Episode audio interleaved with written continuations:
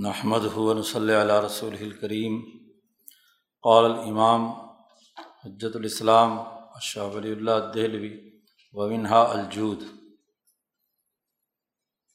اخلاق اربا حاصل کن کن طریقوں سے کیے جا سکتے ہیں، ان کی بحث چل رہی ہے۔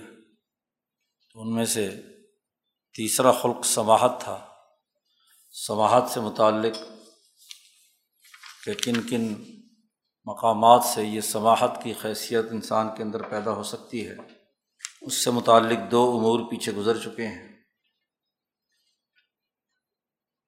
سماہت کے حصول کے لیے جن اخلاق کا ہونا ضروری ہے یا سماہت کے مختلف جو پہلو بن سکتے ہیں، ان میں ایک زہد تھا اور دوسرا قناعت۔ ان دونوں پر پچھلی دفعہ گفتگو ہو چکی تھی۔ مختصراً۔ سماہت کی بنیادی مفہوم، وہ امام شاہ ولی اللہ دہلوی نے البدر الباضغ میں بیان کیا ہے۔ سماعت کی تعریف کرتے ہوئے شاہ صاحب فرماتے ہیں کہ سماہت نام ہے۔ دل کی طاقت اور قوت، مضبوطی اور بڑائی کا۔ کہ آدمی کا قلب ایسا باوقار ہو کہ پست اور کمزور چیزیں، کمزوری کی حالت، تنگ دلی کا پیدا ہونا یا غضب سے مغلوب ہو جانا وغیرہ وغیرہ، وہ اس کے نزدیک کوئی حیثیت نہ رکھتے۔ ہیں ان کو وہ اپنے وجود سے دور رکھے۔ شاہ صاحب نے وہاں کہا، سماحت و تیح القلب۔ و قبر ہو علا کل ذیقن و تعیشن ہر تنگی، غصے کی حالت کے اندر دل کا سربلند رہنا۔ ہر گری پڑی چیز سے دور رہنا۔ اور ہر پست چیز کو حاصل کرنے کی طرف متوجہ نہ ہونا۔ چھوٹی چھوٹی چیزوں کو اپنے اندر محسوس کرنا یہ سماہت نہیں۔ اگر اس کا تعلق مال و دولت کے ساتھ ہو، تو اسی کو زہد کہتے ہیں۔ تو زہد کی تعریف بیان کی تھی پچھلی دفعہ کہ کھانے، پینے، لباس، اس کے ساتھ ایسا حرص اور لالچ کا تعلق پیدا کر لینا کہ جس کے نتیجے میں انسانی روح پر ایک انتہائی برا رنگ غالب آ جائے۔ تو جب تک انسان کھانے پینے اور لباس کے جو برے اثرات ہیں قلب کے اوپر انہیں صاف نہیں کرتا تو وہ زاہد نہیں بن سکتا۔ اس سے متعلق جو احادیث تھی وہ لائے تھے۔ دوسری اہم ترین چیز قناعت، کہ مال کی حرص انسان پر اتنی غالب آ جائے کہ وہ اس کی دل کی گہرائیوں میں آ جائے۔ مال تو صرف اس لیے تھا کہ ضرورت پوری کرے۔ ضرورت پوری ہوئی، معاملہ ختم۔ لیکن ضرورت سے زائد مال کی ایسی محبت کہ اس کی وجہ سے باقی انسانی حقوق پامال کر دیے جائیں۔ تو اس کو کسی انسانی دل میں موجود ہونا، مال کی حرص کا ہونا، یہ سماہت کے خلاف بات ہے۔ سماہت کا ایک شعبہ قناعت اور اس قناعت سے متعلق حدیث گزر چکی۔ پچھلی دفعہ ہم نے پڑھی تھی لئی سلغنا ان کثرت العرض۔ مالداری یا غنا اس بات کا نام نہیں ہے کہ بہت زیادہ ساز و سامان انسان کے پاس ہو۔ غنا کا تعلق، مالداری کا تعلق دراصل دل کا غنی ہونا ہے۔ لاکن الغنا غن نفس اسی طرح حکیم ابن حضام سے حضور صلی اللہ علیہ وسلم نے کہا تھا کہ یہ مال بڑا سرسبز اور میٹھا ہوتا ہے، جو اس کو لپک کر لیتا ہے، اشراف نفس سے لیتا ہے، تو اس میں برکت نہیں ہوتی۔ اس کی مثال نبی اکرم صلی اللہ علیہ وسلم نے دی تھی کہ کھانا کھایا ہوا ہو اور پیٹ نہ بھرے۔ پیٹ میں جا تو رہا نہیں، لیکن ہرس نہیں پوری ہو رہی۔ پیٹ میں پانی جا نہیں رہا، لیکن پانی پینے کی ہرس استثقاء کا جسے مرض کہتے ہیں۔ اس لیے نبی اکرم صلی اللہ علیہ وسلم نے فرمایا کہ اگر بغیر کسی اشراف نفس کے مال ملے، تو ضرورت پورا کرنے کے لیے اسے استعمال کرو، لو۔ تیسری چیز جو یہاں اس سماہت کے ذیل میں ہے، وہ جود و سخاوت منہا الجود۔ سخاوت انسان کی سماہت کا اظہار ہے۔ شاہ صاحب کہتے ہیں اس کی وجہ یہ ہے کہ مال کی محبت اور اسے روک کر رکھنا انسان کے دل پر ایسا چھا جاتا ہے کہ اس کے دل کے تمام پہلوؤں کا احاطہ کر لیتا ہے۔ اور اگر اسے کہیں خرچ کرنا پڑے وکیل آدمی کو تو جیسے جان نکل رہی ہوتی ہے۔ مال کمایا کس لیے جاتا ہے؟ ضرورت پورا کرنے کے لیے۔ اور اگر ضرورت کے موقع پر بھی خرچ نہیں کر رہا، تو اس مال کو جوڑ جوڑ کر رکھنے کا کیا فائدہ؟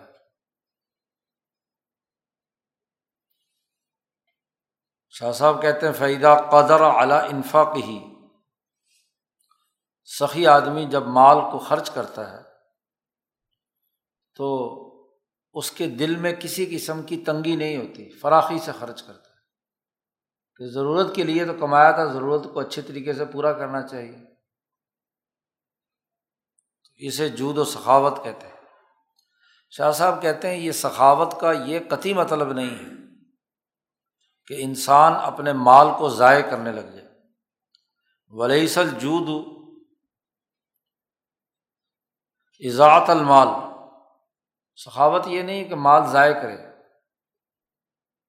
اور یہ بھی نہیں ہے کہ مال فی ذات ہی بہت ہی برا ہے۔ کیونکہ اگر مال نہ ہو تو ضروریات کیسے پوری ہوں گی؟ تو مال تو ایک نعمت ہے۔ فن نعمتن کبیرتن وہ تو ایک بڑی نعمت ہے۔ تو جب وہ بڑی نعمت ہے تو اس کو فیس آتی ہی تو برا نہیں کہیں گے۔ لیکن اس کی محبت بری ہے کہ ضرورت کہ اپنی ضرورت کے وقت خرچ کرے یا کسی ضرورت مند انسان کی ضرورت پوری کرنے کے لیے خرچ کرے۔ اس سے متعلق جو احادیث ہیں وہ لائے ہیں۔ قال رسول اللہ صلی اللہ علیہ وسلم اتقشح آپ صلی اللہ علیہ وسلم نے فرمایا، بخل سے بچو۔ اس لیے کہ بخل ہی سخاوت کی ضد بخل ہے۔ بخل ہی وہ ایسی بد اخلاقی ہے کہ جن سے، جس کی وجہ سے تم سے پہلے لوگ تباہ و برباد ہوئے۔ نشح اہلک من قبل کم تم سے پہلے جو لوگ گزرے ہیں، ان کو بخل نے ہی تباہ و برباد کیا ہے۔ حامالہ ہوں اس بخل اور سرمایہ پرستی نے ہی ان کو اس بات پر ابھارا ہے کہ وہ آپس میں اپنی ہی قوم کا یا دوسرے انسانوں کا خون بہائیں۔ اور اللہ نے جنہیں حرام قرار دیا ہے انہیں حلال سمجھے۔ سرمایہ پرستی کا مرض انسان کو شفاق بناتا ہے۔ وہ دوسروں کا خون چوستا ہے۔ اس لیے نبی اکرم صلی اللہ علیہ وسلم نے خاص طور پر فرمایا اتق الشح۔ بخل سے بچو۔ شح دراصل وہی کہ مال کی ایسی محبت، بخل کی ایسی حالت پیدا ہو جائے کہ آدمی دوسرے انسانوں کے انسانی حقوق ہی نہ سمجھے۔ حقوق پامال کرے۔ اسی طرح نبی اکرم صلی اللہ علیہ وسلم نے ایک اور روایت میں ارشاد فرمایا کہ لا حسد اللہ فی اسنتعین یہ ایک حدیث کا ٹکڑا ہے۔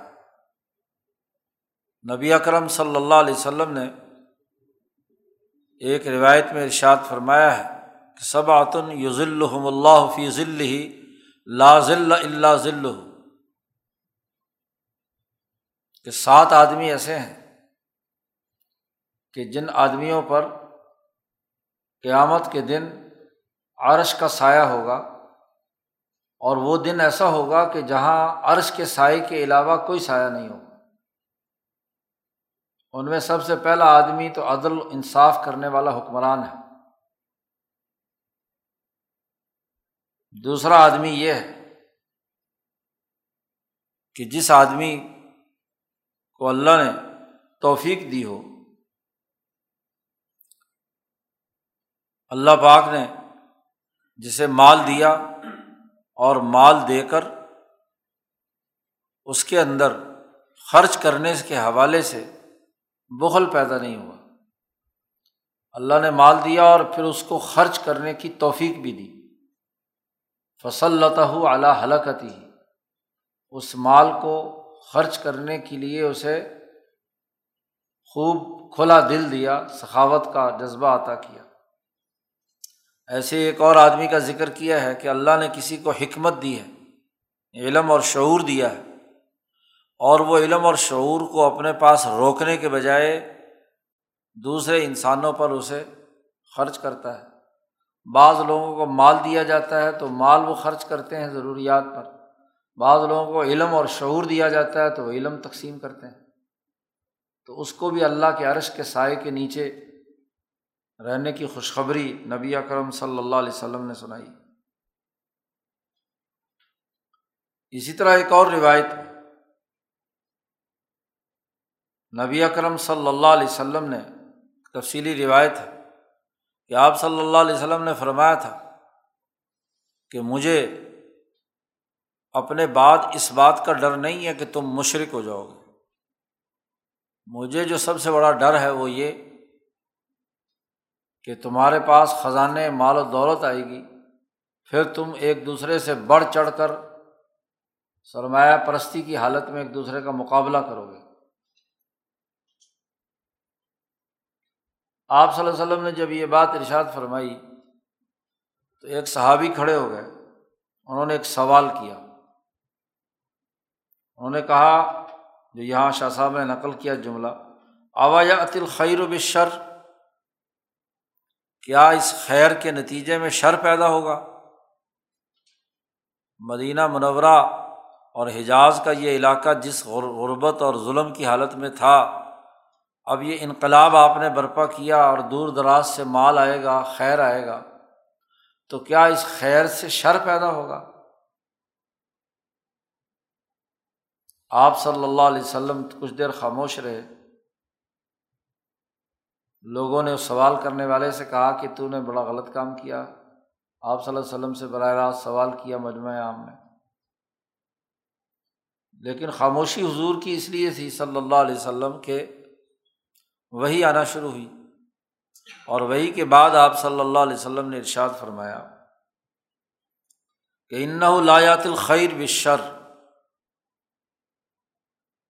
خیر سے شر پیدا نہیں ہو سکتا شر شر سے پیدا ہوتا ہے اور خیر سے خیر ہی پیدا ہوتی ہے یہ نہیں ہو سکتا کہ خیر سے شر پیدا ہو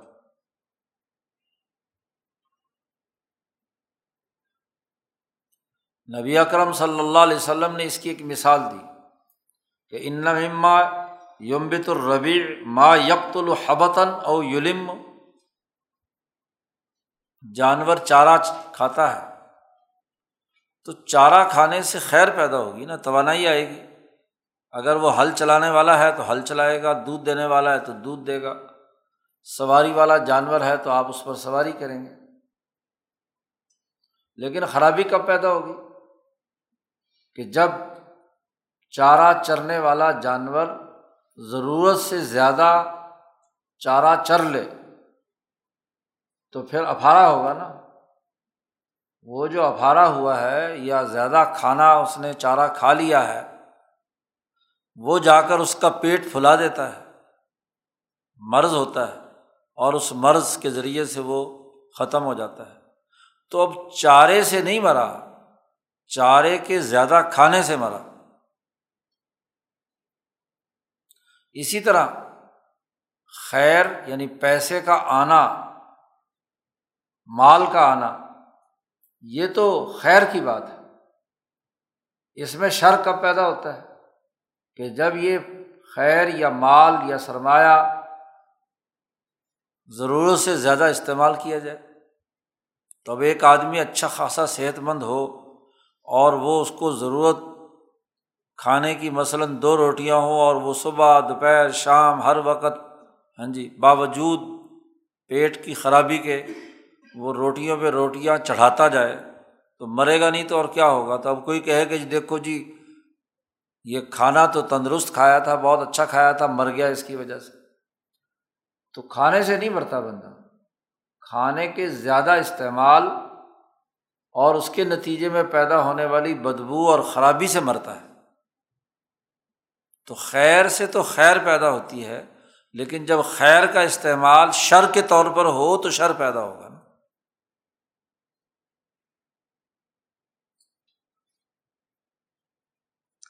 اور ہوتا یہ ہے کہ آہستہ آہستہ اگر ایک آدمی مسلسل بد پرہیزی کرے تو وہی اس کے قتل اور اس کے مرنے کا باعث بنا جاتا ہے۔ او یلم۔ تیسری حدیث لائے ہیں کہ نبی کرم صلی اللہ علیہ وسلم نے ارشاد فرمایا کہ جس آدمی کے پاس ایک سے زائد سواری ہو،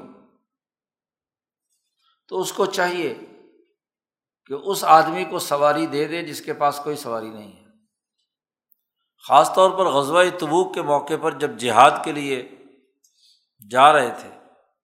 تو لمبا سفر تھا۔ سواری کے بغیر جہاد کے لیے جانا ممکن نہیں تھا۔ تو اس موقع پر نبی اکرم صلی اللہ علیہ وسلم نے خاص طور پر کہا کہ جس کے پاس سواری ایک سے زائد ہے، ایک سواری اپنے استعمال میں ہو تو دوسری سواری دوسرے کو دے دو جس کے پاس نہیں ہے۔ اور یہ بھی فرمایا کہ جس آدمی کے پاس آنے جانے کا خرچ زیادہ ہے زیادہ راہ۔ تو اس کو چاہیے کہ جس کے پاس زیادہ راہ نہیں ہے، اس کو دے دے۔ تاکہ سب کی اجتماعیت مل کر اس بنیادی کام کو سر انجام دے۔ حتیٰ کہ نبی اکرم صلی اللہ علیہ وسلم نے اتنی کثرت سے یہ بات مختلف چیزوں کے بارے میں کہیں کسی کے پاس پانی ہے، کھانا ہے، سواری ہے، گھر ہے وغیرہ وغیرہ۔ کہ حتیٰ اور آئینہ صحابہ کہتے ہیں کہ ہمیں یہ خیال گزرا کہ شاید ضرورت سے زائد مال پر ہمارا کوئی حق ہی نہیں ہے۔ جب ایسی حالت ہو کہ دوسرے لوگ ضرورت سے بالکل محروم ہوں، تو پھر اول تو ہر مسلمان کو اپنی ضرورت سے زائد چیز لے کر اس آدمی کو دینا چاہیے جو ضرورت مند ہے۔ اسی کی بنیاد پر فقہ نے قانون اور ضابطہ بیان کیا ہے، جو آپ نے اسلام کے اقتصادی نظام میں بھی یہ روایات مولانا سرمایہ پرستی کے خلاف لے کر آئے ہیں، مولانا حفظ الرحمان صاحب۔ کہ اگر کسی قوم کے اندر ایسی ضرورت پیدا ہو جائے کہ ضرورت مندوں کی حاجات پوری نہیں ہو رہی ملکی خزانے سے تو تمام مالداروں سے جو ضرورت سے زائد مال ہے وہ زبردستی چھین لیا جائے۔ حکومت کو یہ اختیار حاصل ہے۔ کیونکہ اجتماعیت کو برقرار رکھنا ضروری شاہ فرماتے ہیں کہ اس سلسلے میں نبی کرم صلی اللہ علیہ وسلم نے بہت زیادہ شدت کے ساتھ ترغیب دی ہے۔ اس کی وجہ یہ ہے کہ لن کانو فل جہادی صحابہ کرام اس وقت جہاد کی سرگرمیوں میں مصروف تھے اور وکانت بالمسلمین حاجہ، مسلمانوں کو ضرورت اور حاجت تھی۔ حضبۂ تبوک کا موقع تھا، جہاد کا موقع تھا۔ وجتما فی سماحا ایسی حالت میں جب ضرورت سے زائد مال لے کر دوسرے مجاہد کو دیا جائے تو اس میں نہ صرف سماہت ہے بلکہ اس کے ساتھ ساتھ جہاد کے اس عمل میں اقامت و نظام الملہ، دین کے بین الاقوامی نظام کو قائم کرنا بھی ہے۔ غلبہ دین ہے۔ تو وہ مال گویا کہ غلبہ دین کے لیے بھی خرچ کرنا ضروری تھا۔ وہ ابقاء محجل مسلمین اور وہ مسلمانوں کی جو اجتماعی طاقت اور روح اور قوت ہے، اس کو باقی رکھنا تھا۔ تو مسلمانوں کی اجتماعیت کی بقا کے لیے یہ سخت ہدایات نبی اکرم صلی اللہ علیہ وسلم نے دی تو ان احادیث کا مطلب واضح کر دیا کہ اگر تو سب کی ضرورتیں پوری ہو رہی ہیں، پھر تو ٹھیک ہے کہ کسی کے پاس اگر زائد مال ہے تو اس کو اگلی ضرورت اپنی سال بھر کی، اس کے بعد کی رکھو، ضرورتوں کے لیے رکھ لے۔ لیکن اگر کوئی ایسی اجتماعی آفت یا ضرورت پیدا ہو گئی ہے تو ہر آدمی کو اپنے ضرورت سے زائد مال اس اجتماعی کام پر خرچ کرنا ہے۔ جیسا کہ حضرت ابو بکر صدیق رضی اللہ تعالیٰ عنہ نے بلکہ اپنے گھر کا سارا سامان ہی اٹھا کر غزوہ تبوک میں دے دیا، عمر فاروق نے آدھا مال دے دیا اور بہت سارے صحابہ نے اسی طرح کیا۔ سماہت کا ایک اہم ترین شعبہ نمبر چار۔ ومن ہا قصر العمل جو سمیع آدمی ہے، وہ امیدیں بھی زیادہ نہیں پالتا۔ امیدوں پر بھی کنٹرول رکھتا ہے۔ امید کیا ہے؟ لمبی زندگی اور خوبی عیاشی۔ وزالی اس کی وجہ یہ ہے کہ شاہ صاحب فرماتے ہیں کہ انسان پر زندہ رہنے کی محبت غالب رہتی ہے، شدت اختیار کر لیتی ہے۔ موت کوئی نہیں پسند کرتا، حتیٰ یکرا۔ یہاں تک کہ وہ ناپسند کرتا ہے کہ موت کا تذکرہ بھی اس کے سامنے نہ کیا جائے۔ یہاں تک کہ وہ زندگی کو طویل ہونے کی ایسی امید پال لیتا ہے کہ ایسا ہونا ممکن نہیں ہے۔ بس جی اسی دنیا میں رہنا ہے، ہمیشہ ہمیشہ کے لیے۔ یہ اس کی عادت بن جاتی ہے۔ ایسا آدمی شاہ صاحب کہتے ہیں، اگر وہ فوت ہو جائے اسی حالت میں، تو اس کو عذاب اس لیے دیا جائے گا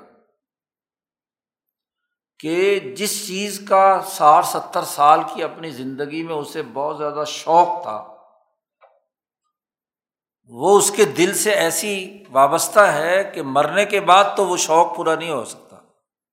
دنیا کی زندگی تو اس کے سامنے نہیں ہے۔ تو اس کے لمبی زندگی ایسی کہ ہمیشہ ہمیشہ کی زندگی ہو، نہ ملنے کی وجہ سے بھی وہ ایک عذاب کی حالت میں ہوگا۔ شاہ صاحب کہتے ہیں، اس سے یہ مطلب نہیں ہے۔ دوسری انتہا۔ کہ انسان کو اپنی عمر جو ہے اس سے نفرت ہو۔ عمر فی ذاتی ہی کوئی بری چیز نہیں ہے۔ جتنی عمر اچھی ہو جائے اچھا۔ ہے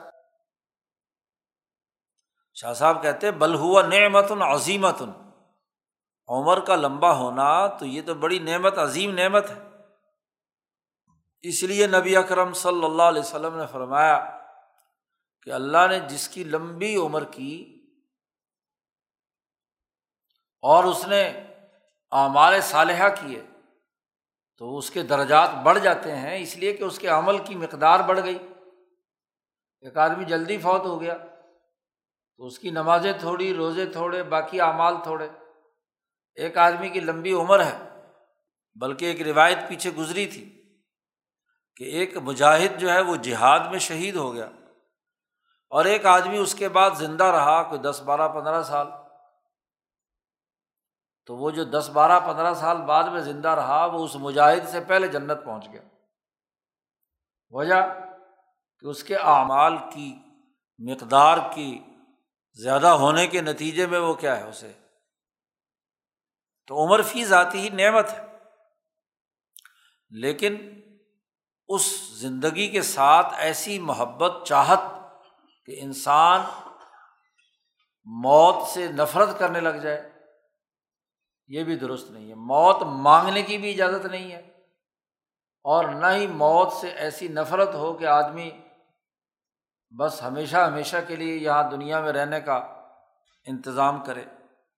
اس سلسلے میں نبی اکرم صلی اللہ علیہ وسلم کی یہاں روایات لائیں۔ ہیں قال رسول اللہ صلی اللہ علیہ وسلم، رسول اللہ صلی اللہ علیہ وسلم نے ارشاد فرمایا، کن فت دنیا کا ان کا غریب ان دنیا میں ایسے ہو جاؤ جیسا کہ تم اجنبی ہو۔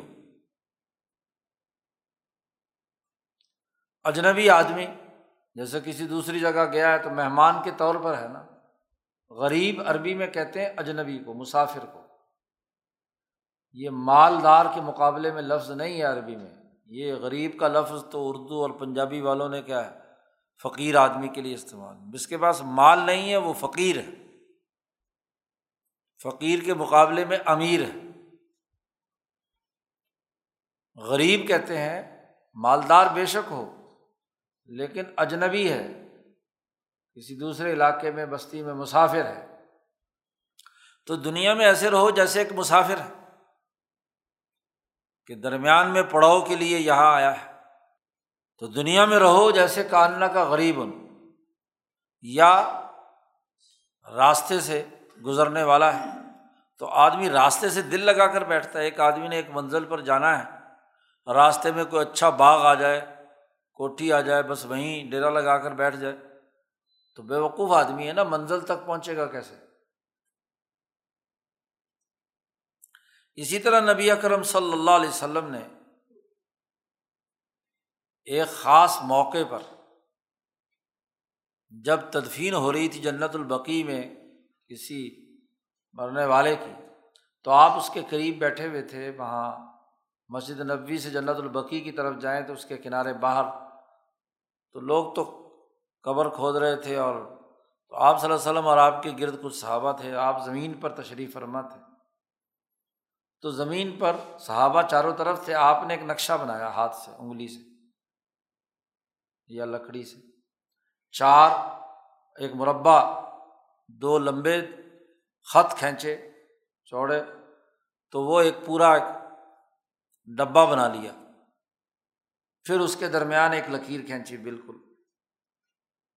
پھر اس کے دائیں طرف چھوٹی چھوٹی لکیریں اور بائیں طرف۔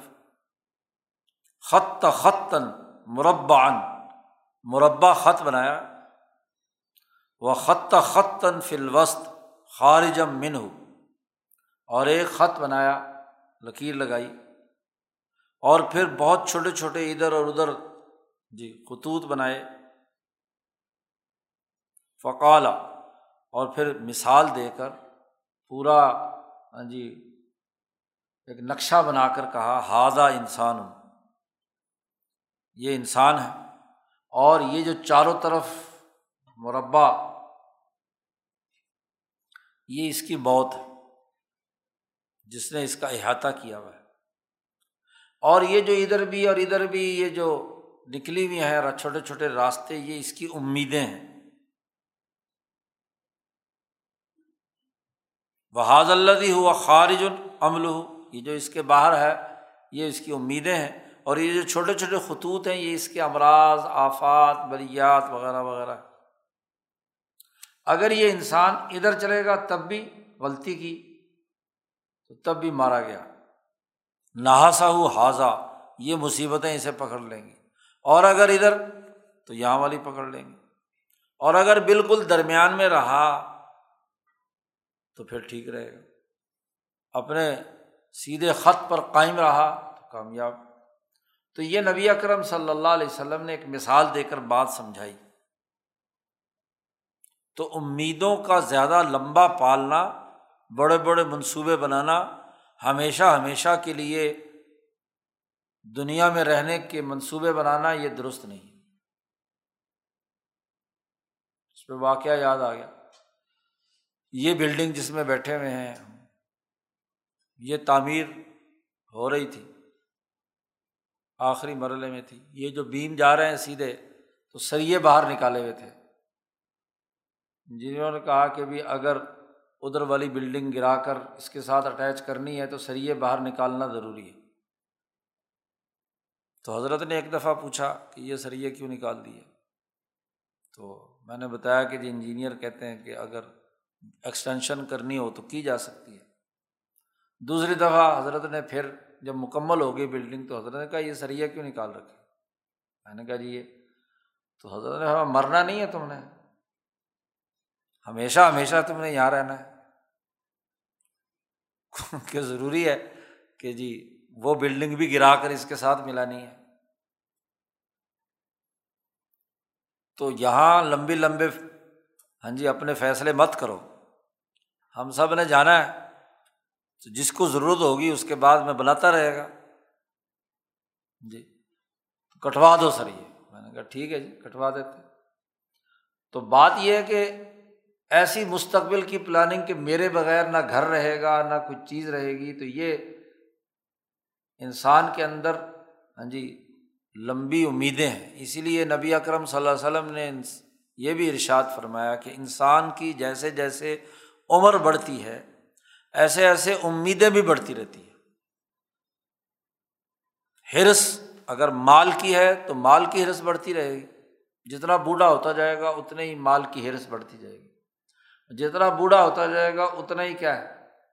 عمر کی خواہش بڑھتی جائے گی، اور لمبا ہو جائے، اور آگے چلے جائے، اور آگے چلا جائے۔ تو سماحت نفس کا ایک اہم ترین ذیلی خلق یہ ہے کہ انسان لمبی امیدیں باندھنا، میں مر گیا تو بس دنیا ختم ہو جائے گی، یہ تصور اس کے دماغ میں نہیں ہونا چاہیے۔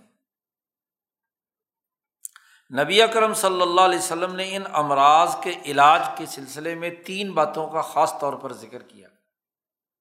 وقد عالجن نبی صلی اللہ علیہ وسلم ظالی کا اس کا علاج آپ صلی اللہ علیہ وسلم نے فرمایا کہ لذتوں کو فنا کرنے والی موت کو یاد رکھو۔ اس لیے فرمایا ازکرو حاضم الزات الموت۔ یاد رکھو کہ ایک دن مرنا ہے۔ موت آنی ہے۔ دوسری، آپ صلی اللہ علیہ وسلم نے فرمایا لوگوں قبروں کی زیارت کیا کرو۔ زیارت القبور کا حکم دیا۔ شروع شروع میں تو آپ صلی اللہ علیہ وسلم نے ممانعت کر دی تھی، کیونکہ لوگ قبروں پر جا کر خاص طور پر عورتیں رونا، پیٹنا اور دوسرے مسائل پیدا کرتی تھیں۔ تو اس کے بعد آپ صلی اللہ علیہ وسلم نے فرمایا کہ میں نے تمہیں قبروں کی زیارت سے پہلے منع کیا تھا۔ نہیں تو کم ان زیارت القبوری اللہ فضور ہوا پہلے میں نے تمہیں منع کیا تھا قبرستان جانے سے، لیکن اب میں تمہیں حکم دیتا ہوں کہ قبروں کی زیارت کے لیے جایا کرو، تاکہ موت یاد رہے کہ ہم نے بھی مرنا ہے اور یہاں اس جگہ آنا ہے۔ اور تیسری اہم بات نبی اکرم صلی اللہ علیہ وسلم نے فرمایا کہ اپنے ہم اثر لوگوں کی موت سے عبرت حاصل کرو۔ کہ کل تک جو ہمارے ساتھ زندہ تھا، موجود تھا، وہ چلا گیا۔ ماں، باپ، بھائی، بہن رشتے دار، عزیز و اقارب۔ تو جب وہ مر رہے ہیں تو ہمیں بھی مرنا ہے۔ تو تین باتوں سے نبی اکرم صلی اللہ علیہ وسلم نے جن کا مرکزی تعلق موت سے ہے، کہ خود اپنی موت یاد رکھو۔ حضرت آخری زمانے میں فرمایا کرتے تھے کہ جب مجھے کوئی تکلیف محسوس ہوتی ہے شوگر وغیرہ دل کی وجہ سے، تو میں تصور کر لیتا ہوں کہ میں قبر میں لیٹا ہوا ہوں۔ قبر کا مراقبہ صوفیہ کے یہاں ہے کہ موت میں جیسے گویا کہ قبر کی حالت میں ہے۔ تو یہ اصل میں تو یہ بڑھاپے میں چاہے کوئی بھی ہو عمر کی لمبے ہونے کی خواہش بڑھتی چلی جاتی ہے کہ شاید میں چلا گیا تو باقی پتہ نہیں جو کچھ میں نے کوئی ساری دنیا سر پہ اٹھا رکھی ہے۔ تو یہ جو خواہش ہے یہ غلط ہے۔ دنیا کا نظام تو اللہ کے سفرد ہے اور اللہ تعالیٰ نے چلانا ہے۔ آپ نے اپنے حصے کا کام کرنا ہے۔ تو جب بلاوا آئے تو چلے جانا ہے۔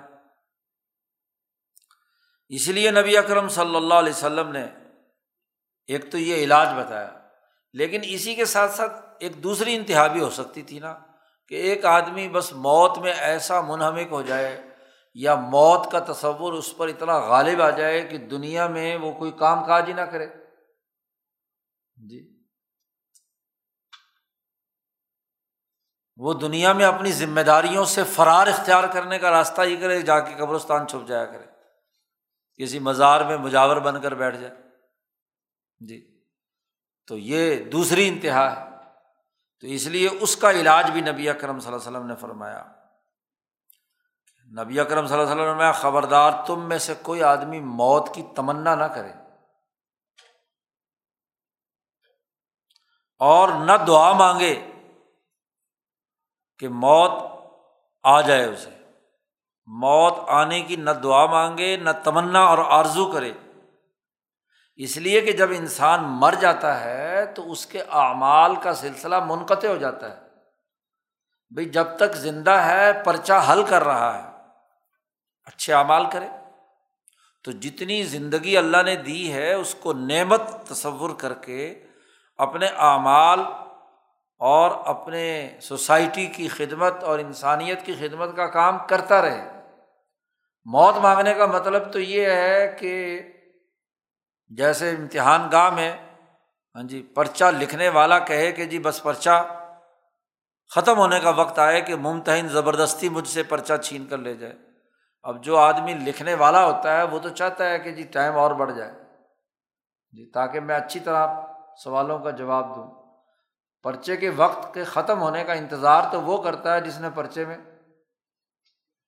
کچھ نہیں لکھا، مصیبت ہوتا ہے، اس کے لیے وہاں بیٹھنا۔ تو اس لیے اپنی عمر کی قدر کرنی چاہیے، زندگی کی قدر کرنی چاہیے۔ تو ہر طرح کی انتہا پسندی سے نبی اکرم صلی اللہ علیہ وسلم نے روکا، نہ ادھر کی ہو، نہ ادھر کی ہو۔ سماہت میں سے ایک اہم ترین خلق توازو بھی ہے، منہا اتوازو توازو کسے کہتے ہیں؟ شاہ صاحب نے توازو کی تعریف کی ہے۔ وہ یہ کہ انسان کا نفس تکبر اور غرور، کبر، اور اپنے آپ کو اچھا سمجھنے کے جذبے کی اتباع نہ کرے۔ اپنے آپ کو ایسا اچھا سمجھے کہ باقی انسانوں کو حقیر سمجھے۔ ایک ہے ویسے اچھا آدمی ہے، اپنی اچھائی کو اچھا سمجھنا، لیکن اپنے آپ کو اتنا اچھا سمجھے کہ باقی سب انسانوں کو حقیر سمجھے۔ حتیٰ یز دریا بن ناس یہاں تک کہ لوگوں کو کیا عیب نکالے، ہر آدمی میں کیڑے نکالے۔ اس لیے کہ اپنے آپ کی پاکیزگی کی بات کرنا اور ہر آدمی میں کوئی نہ کوئی خامیاں تلاش کرنا، یہ انسان کے نفس کو فاصد کر دیتا ہے۔ تہذیب نفس کے خلاف بات ہے۔ اور جب وہ دوسروں کو حقیر سمجھتا ہے تو پھر لوگوں پر ظلم کرنے اور ان کی عیب جوئی کرنے پر یہ جذبہ ابھارتا ہے۔ جب آدمی اپنے آپ کو اچھا سمجھے، اپنے آپ کو اعلیٰ سمجھے، دوسری نسلوں، قوموں یا افراد کو حقیر سمجھے، تو ضرور ظلم کرے گا۔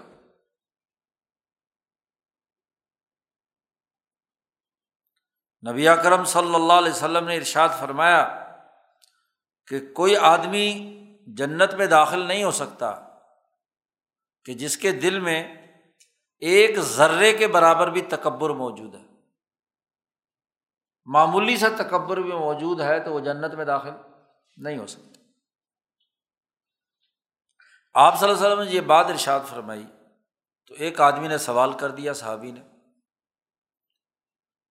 اس نے کہا، یا رسول اللہ، ایک آدمی جو ہے اس نے نئے اور اچھے عمدہ کپڑے پہنے۔ وہ پسند کرتا ہے کہ اچھے کپڑے پہنے۔ وہ گرا پڑا، پھٹا پرانا اور کوئی پست قسم کا لباس پہننے کو پسند نہیں کرتا اچھا نفیس لباس پہننے کو پسند کرتا ہے ایک آدمی۔ تو کیا یہ بھی عجب ہے؟ تکبر ہے یہ۔ اسی طرح کوئی آدمی جو ہے وہ اچھے جوتے پہنتا ہے۔ اسے پسند ہے کہ جو جوتا پہنے وہ اچھا اور عمدہ اور خوبصورت ہو۔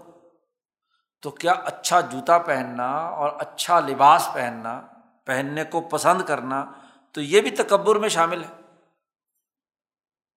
تو آپ صلی اللہ علیہ وسلم نے فرمایا، نہیں بھائی، ان اللہ جمیل یحب الجمال۔ اللہ خود خوبصورت ہے، جمیل ہے۔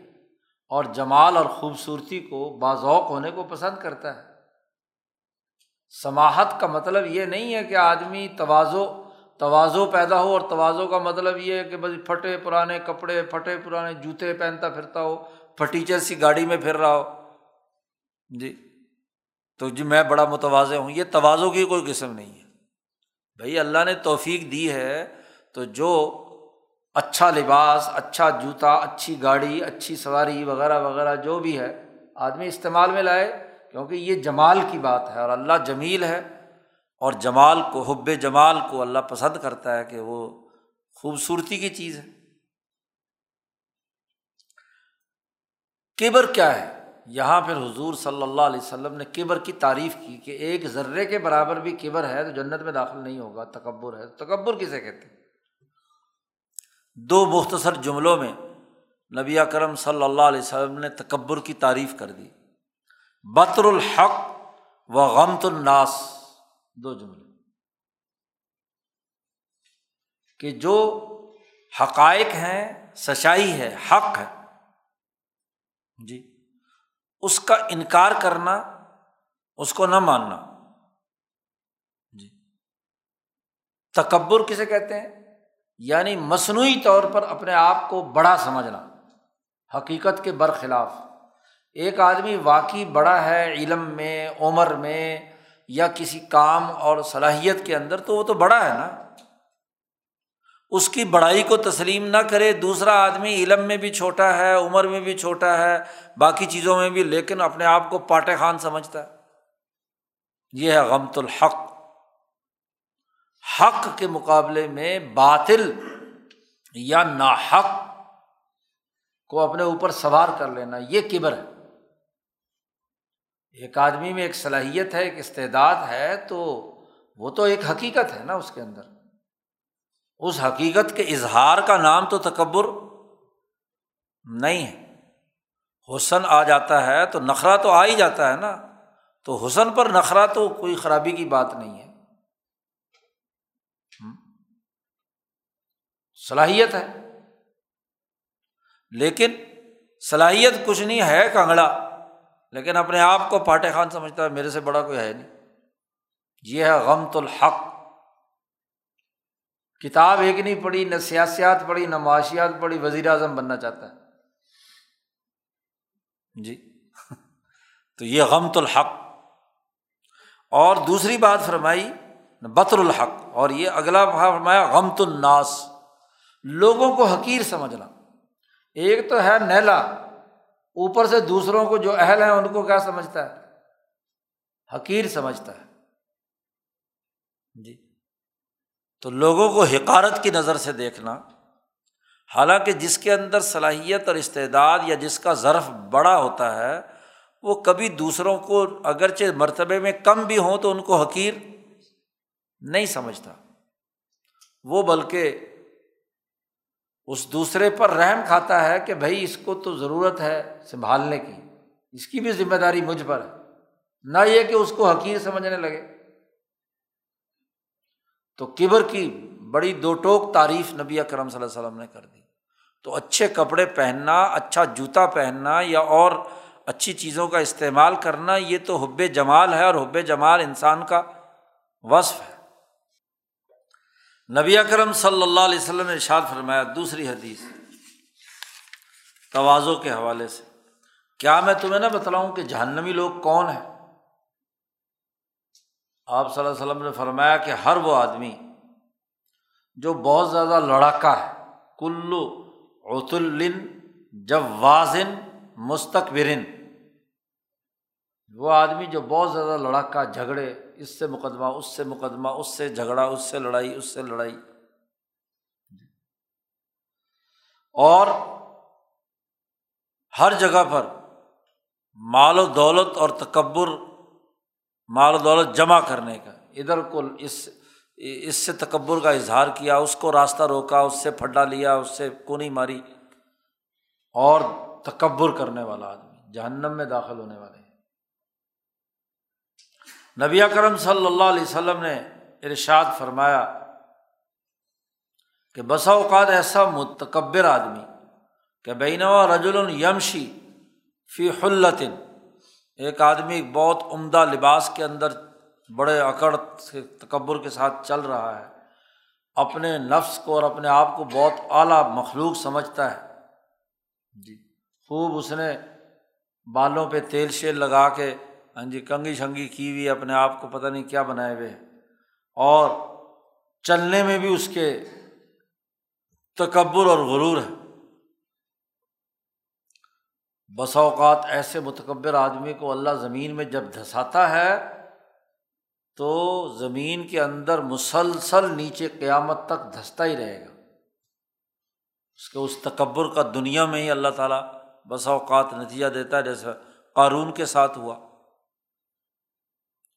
دستہ ہی چاہ رہا سماہت کے حوالے سے اس کا ذیلی ایک خلق چٹا۔ الحلم ولا و بردباری ہے۔ جو آدمی سمیع ہے، وہ بردبار ہوتا ہے۔ اس کی طبیعت میں ٹھہراؤ ہوتا ہے۔ انا اشتعال انگیزی کے بجائے ٹھہراؤ کی کیفیت ہوتی ہے۔ رفق دوسروں کے ساتھ رفاقت کا معاملہ کرتا ہے۔ اس خلق کا خلاصہ یہ ہے کہ ایسا آدمی غصے اور غضب کے جذبے کے تابے نہیں ہوتا۔ اتنا تابے نہ ہو کہ اس کا یہ عادت اور رویہ بن جائے۔ اس کی ضد کیا ہے؟ کہ آدمی ہر وقت غصے کی حالت میں رہے اور غصہ اس کا رویہ بن جائے۔ ہر آدمی سے غضب ناک ہر وقت غضب ناک اور وہ یہ سمجھنے لگے، اس کی رائے بن جائے کہ دنیا میں کام بغیر غصے کے ہوتے ہی نہیں ہیں مسلط اسی میں ہے کہ آدمی ہر وقت چہرے پہ تیوریاں چڑھائے رہے، غضب کی حالت میں رہے، ہر ایک پہ ناراض ہوتا رہے۔ تو یہ بہت بڑی خرابی کی بات ہے۔ شاہ فرماتے ہیں، یہ مطلب نہیں ہے کہ اتنا بیبا اور شریف ہو کہ کبھی غصہ ہی نہ آئے۔ یہ مطلب بھی نہیں اس کے اوپر تو ہر آدمی سواری کرے گا۔ جس کو غصہ نہیں آتا، تو اس کا مطلب یہ کہ بالکل ہی ناکارا اور کھسی ہے۔ کیونکہ دوسری انتہا بھی تو خطرناک ہے نا۔ ولی سل غضب مضمون فی جمیل احوال یاد رکھو، غصہ جو ہے، ہر حالت میں برا نہیں ہے۔ بعض جگہ پر غصہ لازمی اور ضروری، غضب ضروری ہو جاتا ہے۔ بلکہ حضرت فرماتے تھے کہ جس کو غصہ نہیں آتا، اس کا مطلب یہ کہ اس کے اندر آساب ہی نہیں ہے۔ ناکارا ہے۔ کام کرنے کی اس کے اندر صلاحیت نہیں ہے۔ لیکن غضب ہو اور وہ غضب جو ہے کسی صحیح جگہ پر یا صحیح مقصد کے لیے استعمال ہو۔ یہ نہیں کہ ہر ذرا ذرا سی بات کے اوپر اس کا بلڈ پریشر ہائی ہو جائے۔ تو یہ خرابی کی بات ہے۔ آپ صلی اللہ علیہ وسلم نے ارشاد فرمایا کہ جو آدمی نرمی اور رفاقت سے محروم ہے، وہ ہر طرح کی خیر سے بھی محروم ہے۔ ایک آدمی نبی اکرم صلی اللہ علیہ وسلم کے پاس آیا، دوسری روایت۔ اور اس نے آ کر حضور صلی اللہ علیہ وسلم سے کہا، یا رسول اللہ، مجھے کوئی حکم دیجیے ارشاد فرمائیے، وصیت کیجیے کوئی نصیحت کیجیے آپ صلی اللہ علیہ وسلم نے ہمیں تو غصہ نہ کیا کر۔ اس نے پھر پوچھا کہ اور نصیحت؟ تو حضور نے ہمیں تو غصہ نہ کیا کر۔ اس نے پھر پوچھا کہ کیا اور نصیحت؟ انہوں نے کہا، تو غصہ نہ کیا کر۔ بار بار وہ سوال کرتا رہا۔ لگتا یہ کہ وہ بندہ ایسا تھا کہ جو ہر وقت غضب کی حالت میں رہتا تھا۔ تو آپ صلی اللہ علیہ وسلم نے کہا، تیرا علاج ایک ہی ہے کہ تو اپنے غصے پر کنٹرول کر۔ نبی اکرم صلی اللہ علیہ وسلم نے فرمایا، کیا میں تمہیں خبر نہ دوں کہ جہنم کن لوگوں پر حرام ہے؟ تو حضور صلی اللہ علیہ وسلم نے فرمایا کہ ہر وہ آدمی جو قریب ہے، نرم مزاج ہے، آسان ہے جس سے ملنا لوگوں کے لیے سہولت کا باعث ہے۔ قریب سے مراد یہ کہ اس سے ملنے جاؤ تو مل لیتا ہے، یہ نہیں کہ راستے میں بہت سے دربان بٹھا رکھے ہیں، دور دور سے ہی عوام سے دور رہتا ہے۔ لوگوں سے میل جول نہیں کرتا۔ تو جہنم سے دور وہ ہے جو ہر انسان کے قریب ہو، نرمی اور آسانی پیدا کرے، سہولت پیدا کرے۔ نبی اکرم صلی اللہ علیہ وسلم نے ایک اور حدیث میں ارشاد فرمایا، یاد رکھو طاقتور وہ نہیں ہے جو کسی کو اکھاڑے میں پچھاڑ دے۔ پہلوان اور بہادر وہ نہیں ہے۔ انما شدید بہادر وہ ہے، طاقتور وہ ہے کہ جو غصے کے وقت اپنے اوپر کنٹرول کر لے۔ یمل کو نفس ہو عند الغضب، غضب کے وقت اپنے اوپر کنٹرول رہے۔ وہ وہاں اس وقت ہاں جی اول پھول نہ بکنا شروع ہو جائے۔ سماہت کا ساتواں ذیلی خلق ہے صبر۔ صبر بھی سماہت ہی کی ایک ذیلی شاخ۔ اور صبر کسے کہتے ہیں؟ کہ انسان کا نفس ہلکی، کمزور کوئی رونے پیٹنے کی کیفیت کے تابے نہ ہو۔ مصیبت آئے تو آسمان سر پہ اٹھا لے۔ رو رو کر ذرا سا مسئلہ آیا تو چیخنے چلانے لگ جائے۔ تو انسان کا نفس اس کے تابے نہ ہو۔ نہ تو کسی لاپرواہی کے تابے ہو۔ چوکس رہنا چاہیے۔ صبر کا مطلب یہ ہے۔ دا ایسے ہی نہ شور شرابہ کہ جب مصیبت آئے تو باں سر پہ رکھی ہوئی ہو۔ جی، رونے پیٹنے کے علاوہ کام نہ ہو۔ نہ ہی شہوت کے جذبے کے تابے ہو۔ کوئی بھی شہوت انگیز چیز اس کے سامنے ہو تو کنٹرول رکھے کہ جو حدود مقرر ہیں ان حدود سے تجاوز۔ خیال آنا شہوت کا برا نہیں ہے، لیکن شہوت کے خیال کے تابے ہو کر انسان مغلوب ہو جائے تو یہ صبر کا امتحان ہے۔ صبر نہیں ہے اس میں بے صبرا ہے۔ ولبتر تکبر اور غرور۔ اس سے بھی کیا ہے؟ دور رہے۔ وہ اظہار سر اس سے بھی مغلوب نہ ہو کہ جو بات راز رکھنے کی تھی، اس کو ظاہر کر بیٹھے۔ بے صبرا آدمی زیادہ دیر اپنے پیٹ میں راز نہیں رکھ سکتا۔ ہاں جی بلکہ اس کے پاس کوئی راز آ جائے نا تو اس وقت تک خارش ہوتی رہتی ہے جب تک کہ وہ بیان نہ کرے۔ تو وہ آدمی گویا کہ صبر والا اسے کنٹرول ہی نہیں اپنے اوپر، کیونکہ ہر راز ہر جگہ بیان نہیں کیا جاتا۔ خفیہ بات ہے، کسی مجلس کی امانت ہے۔ تو مجلس کی امانت کسی دوسرے کے سامنے تو بیان نہیں کی جا سکتی نا۔ جی۔ عورتوں میں خاص طور پر یہ مسئلہ ہوتا ہے، ان کے پاس کوئی راز آ جائے نا تو وہ دوسری کو کہیں گی کہ اگے نہ دسیں۔ تینوں دس دی ہیں تو بس۔ وہ بھی آگے پھر آگے جا کر یہی کہے گی، راز وہ کوٹھے چڑھ جاتا ہے۔ پرانے زمانے میں کوٹھے ایک دوسرے سے ملے ہوئے تھے نا، چھت۔ اور چھتوں پہ کھڑے ہو کے، دیواروں کے، منڈیروں پہ کھڑے ہو کے عورتیں باتیں کرتی تھیں۔ تو ایک دفعہ بات کر دی تو بس پوری گاؤں میں پھیل گئی۔ تو راز کو ظاہر کرنے سے رکے، یہ صبر ہے۔ جی۔ تو یہ کنٹرول اس کے اوپر گویا کہ نہیں ہے۔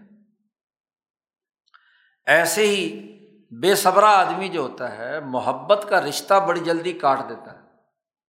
ذرا سی کوئی معاملہ ہوا تو اس نے کہا، چلو جی رشتہ ہے، ناتا ہے، دوستی ہے۔ تو وہ جو ہے نا، تڑک کر کے ٹوٹ جاتی ہے۔ ختم۔ تو یہ تو بے صبری کی پن کی بات ہے۔ صبر و استقامت تو وہ ہے کہ وہ رشتے کو نبھایا جائے، اس کا لحاظ رکھا جائے۔ وغیرہ ظالی کا شاہ صاحب کہتے ہیں کہ جس درجے کا دائیا یا جذبہ پیدا ہوتا ہے اسی کے اعتبار سے اس کے مختلف نام ہیں۔ مثلاً شہوت سے بچا ہے، تو صبر اگر شہوت سے ہے تو اسے عفت کہتے ہیں، پاک دامنی۔ جی۔ ہر ہر ایک کے مقابلے پر ایک کیا ہے؟ ایک خاص، اس کا نام، اس میں ہمات میں شاہ صاحب نے ان کے مختلف نام بھی سارے بیان کیے ہیں۔ صبر اتنا اونچا درجے کا عمل ہے کہ اللہ تبارک و تعالیٰ نے قرآن حکیم میں فرمایا ان نما یوفس صابرون اجرحم بغیر حساب۔ صبر کرنے والے آدمی کو اللہ پاک فرماتے ہیں کہ اجر دیا جاتا ہے بغیر کسی حساب کے۔ باقی لوگوں کو تو اعمال کی جزا دی جاتی ہے، اعمال کی مقدار کے مطابق، حساب کتاب کے ساتھ۔ لیکن جو صابر ہے، جس کے اندر صبر کا خلق پایا جاتا ہے، اس کو بغیر حساب اللہ کی طرف سے اجر دیا جاتا ہے۔ اس لیے نبی اکرم صلی اللہ علیہ وسلم نے فرمایا کہ کوئی انسان جس کو اللہ کی عطا دی جاتی ہے، ان میں سب سے افضل اور سب سے زیادہ وسیع صبر کے اخلاق والے کو اللہ کی طرف سے ادا دی جاتی ہے، کیونکہ اس نے صبر کیا۔ تو صبر بہت اونچا خلق ہے جس میں تمام چیزیں شامل ہیں۔ اور کئی دفعہ اس کا مطلب اور مفہوم بیان کیا کہ صبر کا لفظی معنی ہے رک جانا۔ تو صبر الطاعت صبر عن المعاصی، صبر المصائب۔ مصائب پر صبر معاشی اور گناہوں سے بچاؤ اور ہاں جی صبر الطاعت جن باتوں کے کرنے کا حکم دیا ہے، اس پر جمع رہے۔ تو یہ ساری تمام چیزیں ان تین دائروں کے اندر ہیں۔ یا مصیبت آتی ہے، یا ہاں جی لالچ اور خود غرضی وغیرہ پیدا کی جاتی ہے، یا اس اصل عبادت سے روکا جاتا ہے۔ تو صبر بہت اونچا خلق ہے۔ اور سماہت کے یہ ایسا خلق ہے کہ اس میں تقریباً باقی بہت سے اخلاق شامل ہو جاتے ہیں۔ یہ وہ بحث تھی جس کا تعلق سماہت سے تھا۔ چوتھا خلق کیسے حاصل ہوتا ہے جس کا نام عدالت ہے؟ تو وہ آگے بیان کرتے ہیں، مضان العدالہ۔ عدالت کا ملکہ کیسے پیدا ہوگا؟ شاہ صاحب کہتے ہیں، نبی اکرم صلی اللہ علیہ وسلم نے ان باتوں کا بھی تذکرہ کیا ہے، جس سے عدالت کا ملکہ انسان میں پیدا ہوتا ہے۔ اور نبی اکرم صلی اللہ علیہ وسلم نے اس کے بڑے بڑے ابواب کی تنبی کی ہے۔ اور اللہ کی مخلوق کے ساتھ، رحمت کے ساتھ، شفقت کے ساتھ پیش آنے کے محاسن بیان فرمائے ہیں۔ اس سلسلے میں بڑی ترغیب دی ہے۔ کیونکہ عدل کا تعلق انسان کے دوسرے انسانوں کے ساتھ رشتے سے ہے۔ تو وہ رشتہ اور تعلق رحمت کا ہے یا زحمت کا ہے؟ عدل کا ہے یا ظلم کا ہے؟ تو اس عدل کی بہت ترغیب آپ نے بیان فرمائی اور اس کی بہت سی اقسام بیان فرمائی۔ چار پانچ بڑی بڑی اقسام جن کی طرف یہاں شاہ صاحب نے اشارہ کیا ہے۔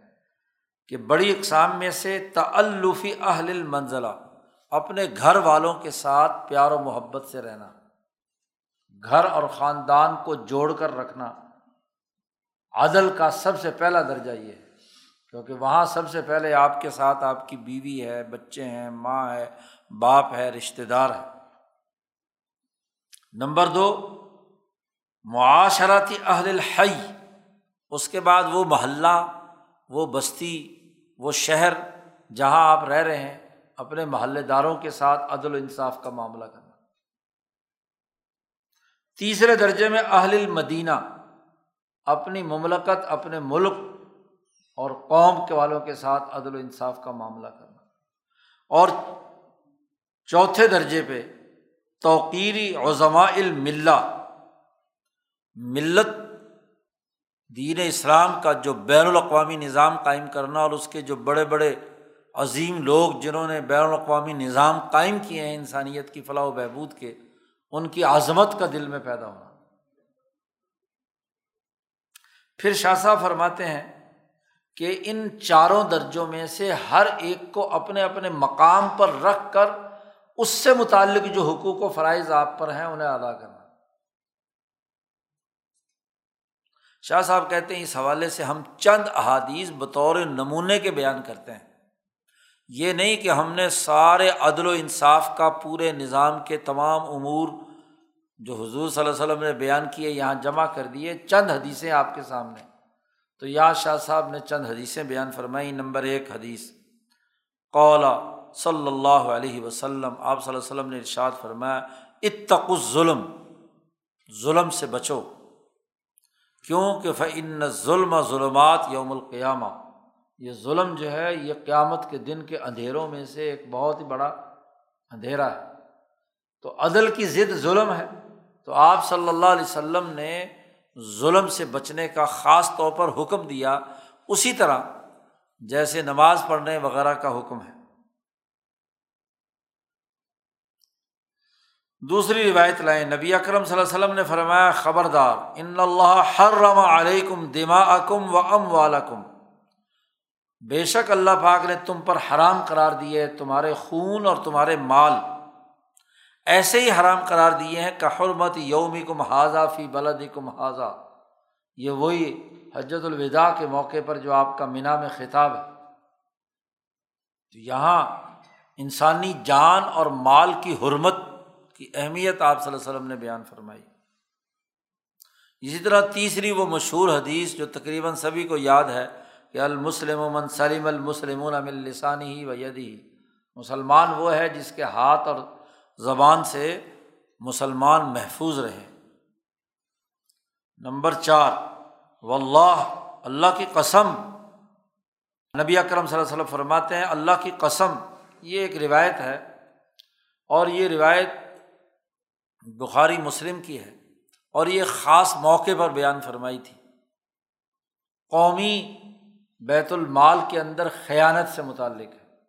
ایک آدمی کو عامل مقرر کیا تھا، زکوٰۃ اکٹھی کرنے کے لیے، اس کا نام تھا ابن الطبیہ جی وہ زکوٰۃ اکٹھی کر کے لا کر حضور کو حساب کتاب پیسے ویسے دے کر کچھ پیسے بچ گئے اور جیب میں ڈال کر واپس جانے لگا۔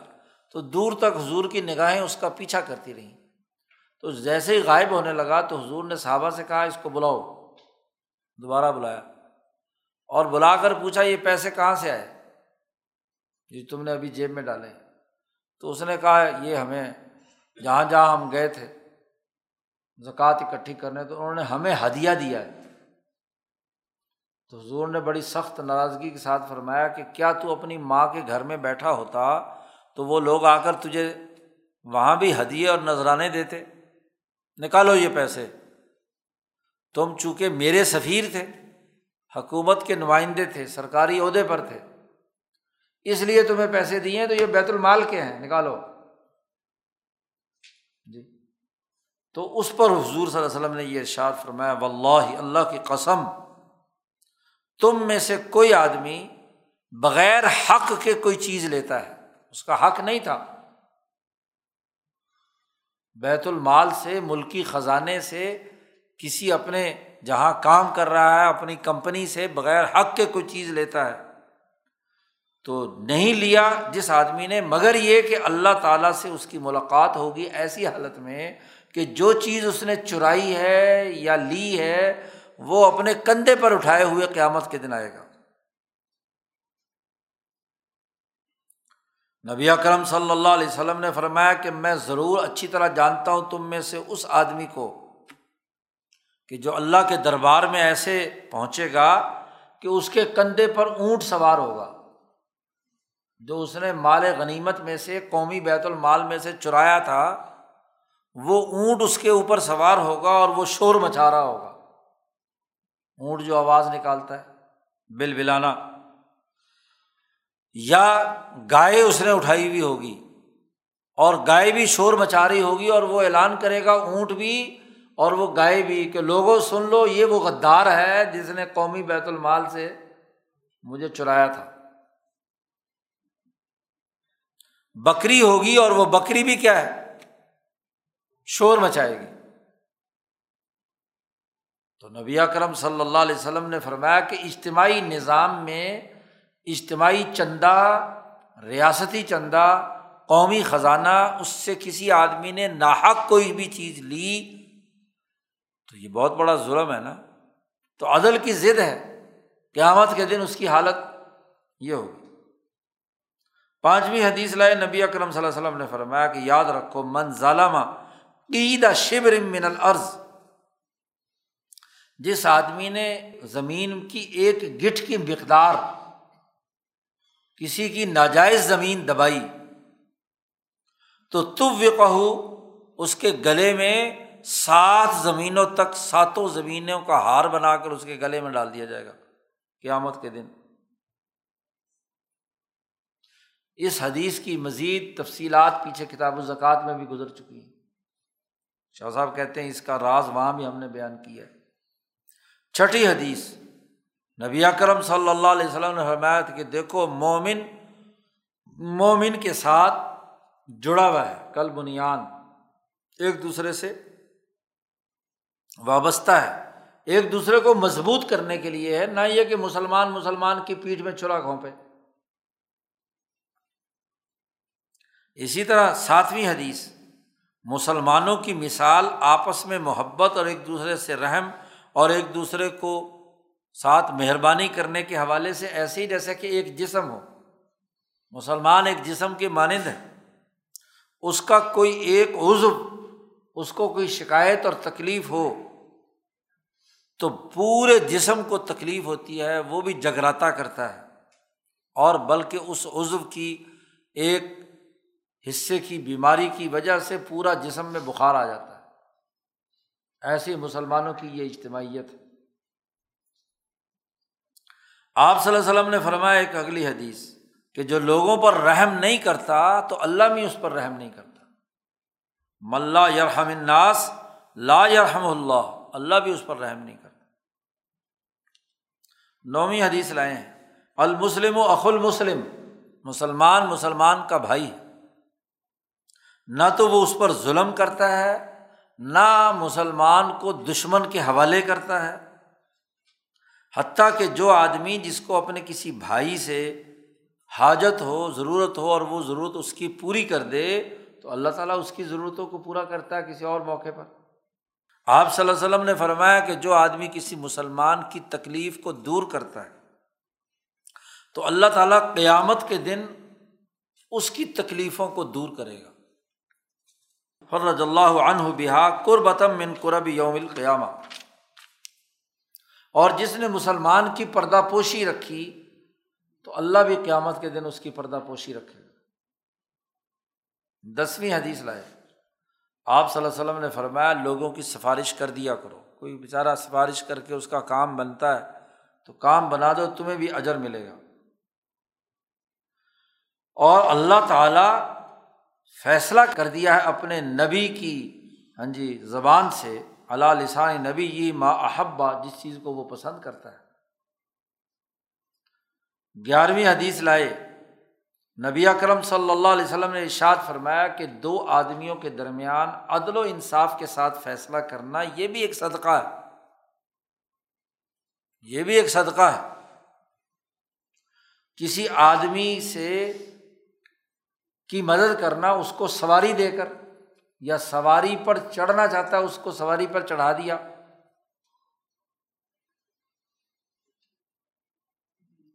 یا اس کا سامان اٹھا کر اس کی سواری پر رکھ دیا، تو یہ بھی صدقہ ہے۔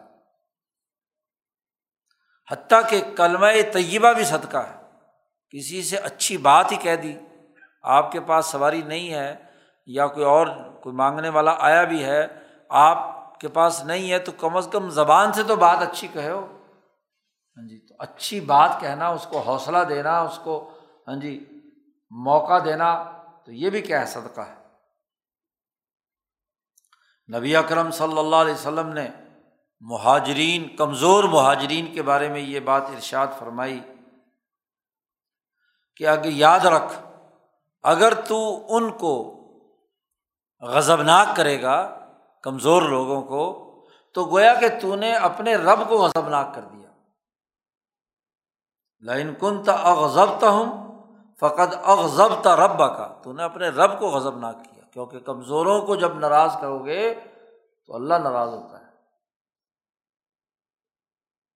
تیرہویں حدیث لائے ہیں۔ آپ صلی اللہ علیہ وسلم نے فرمایا کہ میں اور جو یتیم کسی بچے کی کفالت کرنے والا دونوں جنت میں برابر ہوں گے۔ آنا و کافل التیم فل جنا ہا کزا فرمایا جیسے اشارہ بصبابتی ولوسطی دو انگلیاں جو دونوں قریب قریب ہیں۔ چودھویں حدیث لائے ہیں اسائی ارملا ول مسکین کسائی فی سبی اللہ جو بیواؤں اور مسکینوں کے لیے انقلابی جد وجہد اور کوشش کرتا ہے، وہ ایسا ہی ہے جیسے اللہ کے راستے میں جہاد کرنے والا۔ کیونکہ اس نے بھی تو ان کمزوروں اور بیواؤں اور یتیموں کے مسکینوں کے حقوق کے لیے ایک بہتر نظام قائم کرنے کی جد وجہد اور کوشش کی پندرہویں حدیث لائے ہیں۔ یہ ترتیب بار شاہ صاحب تقریباً چل رہے ہیں۔ اگرچہ ساری چیزیں جمع نہیں کی، تو ملت، قوم، اجتماعیت اب محلے کی سطح کی چیزیں آ رہی ہیں۔ اور اب اپنے داخلی گھر کی بات آ گئی۔ کہ جس آدمی کو اللہ نے بیٹیاں دی ہوں، تو بیٹیوں کے حوالے سے انسان کو کوئی بھی ابتلا آئے اور ابتلا آتی ہے۔ جو آدمی مبتلا کیا گیا ان بیٹیوں کے حوالے سے، بشئی ان کچھ بھی۔ اور اس نے ان بچیوں کے ساتھ اچھا سلوک کیا، انہیں پڑھایا، لکھایا ہاں جی ان کی ضروریات پوری کیں، وغیرہ وغیرہ۔ تو یہ بچیوں کی پرورش جہنم سے بچاؤ کا ذریعہ ہے اس کے لیے۔ کن نہ لہو وہ بچیاں جہنم سے بچانے کا سبب ہے۔ کیونکہ بچیوں کی پرورش لڑکوں کے مقابلے میں کیا ہے؟ مشکل۔ اور پھر جوانی تک اس کے تمام اخراجات پورے کرنا اور پھر اس کو شادی کر کے دوسرے کے گھر پہنچا دینا، تو یہ بڑے دل گردے کی بات ہے۔ تو اس کے لیے جہنم سے پردہ کرتی، کرنے والی ہے سولہویں حدیث لائے ہیں نبی اکرم صلی اللہ علیہ وسلم نے فرمایا استوسو بن نسائی مجھ سے وسیعت طلب کرو، مجھ سے مانگو۔ میرا یہ حکم سمجھو عورتوں کے بارے میں، اپنی بیویوں کے بارے میں۔ ان کے ساتھ اچھا سلوک کیا کرو۔ اس لیے کہ عورت پسلی سے پیدا ہوئی ہے۔ فعن المر آتا خلقت من ذیل اور پسلی ٹیڑھی ہوتی ہے۔ اور خاص طور پر پسلی کا جو اوپر والا حصہ ہوتا ہے وہ ٹیڑھا ہوتا ہے۔ سیرا جو ہوتا ہے نا، سر اس کا ٹیڑھا ہوتا ہے، تبھی تو پسلی بنتی ہے۔ تو اس سے عورت پیدا ہوئی۔ تو ظاہر ہے کہ اس عورت کے اندر کجی ضرور ہوگی۔ جب ہوگی تو برداشت کرو۔ فعن ذہب تھا تو قیمہ ہو تو اگر اس کو سیدھا کرنے کی کوشش کرے گا تو توڑ بیٹھے گا۔ ٹوٹ جائے گی وہ۔ تو جیسے پسلی کبھی سیدھی نہیں ہو سکتی، تو ٹیڈی سے ہی فائدہ اٹھا سکتے ہو جتنا اٹھا لو۔ سیدھا کرنے کی کوشش کرو گے تو توڑ لو۔ رشتہ ہی ٹوٹ جائے گا۔ تو ملکہ عدالت کے اندر کیا ہے؟ اپنے گھر کی ملکہ کو راضی رکھنا ضروری ہے۔ سترویں۔ فی حق کی زو بیوی کے حقوق بیان کرتے ہوئے نبی اکرم صلی اللہ علیہ وسلم نے ارشاد فرمایا کہ جب تم خود کھاؤ اور جیسا کھاؤ، ویسا ہی بیوی کو کھلاؤ۔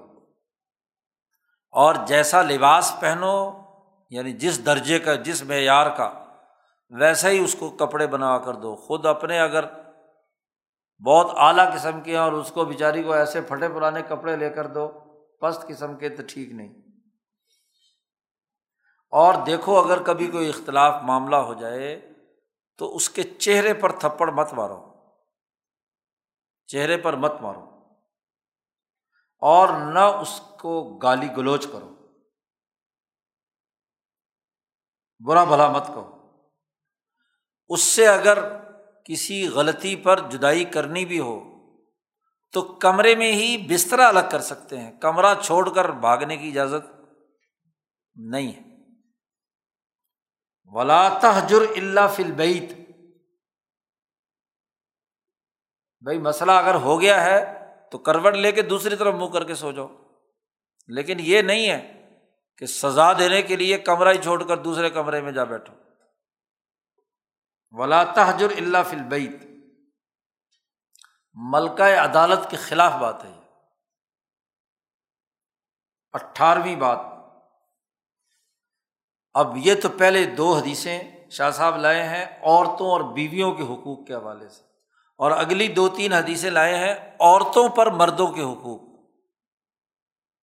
نبی اکرم صلی اللہ علیہ وسلم نے فرمایا کہ جب کوئی مرد اپنی بیوی کو اپنے بستر پر بلائے اور وہ نہ آئے اور ساری رات خامد غصے کی حالت میں رہے اس عورت پر۔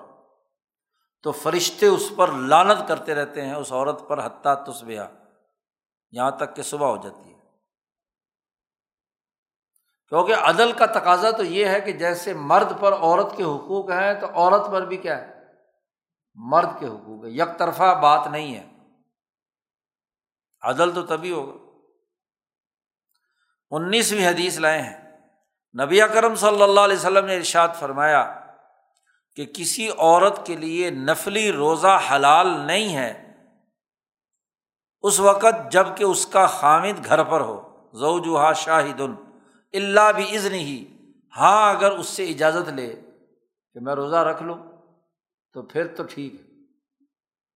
اجازت نہ ہو کیونکہ روزہ کمزوری پیدا کرتا ہے اور کمزوری کی وجہ سے وہ مرد بسا اوقات تعلق قائم کرنا چاہتا ہے تو وہ اس سے تکلیف ہوگی۔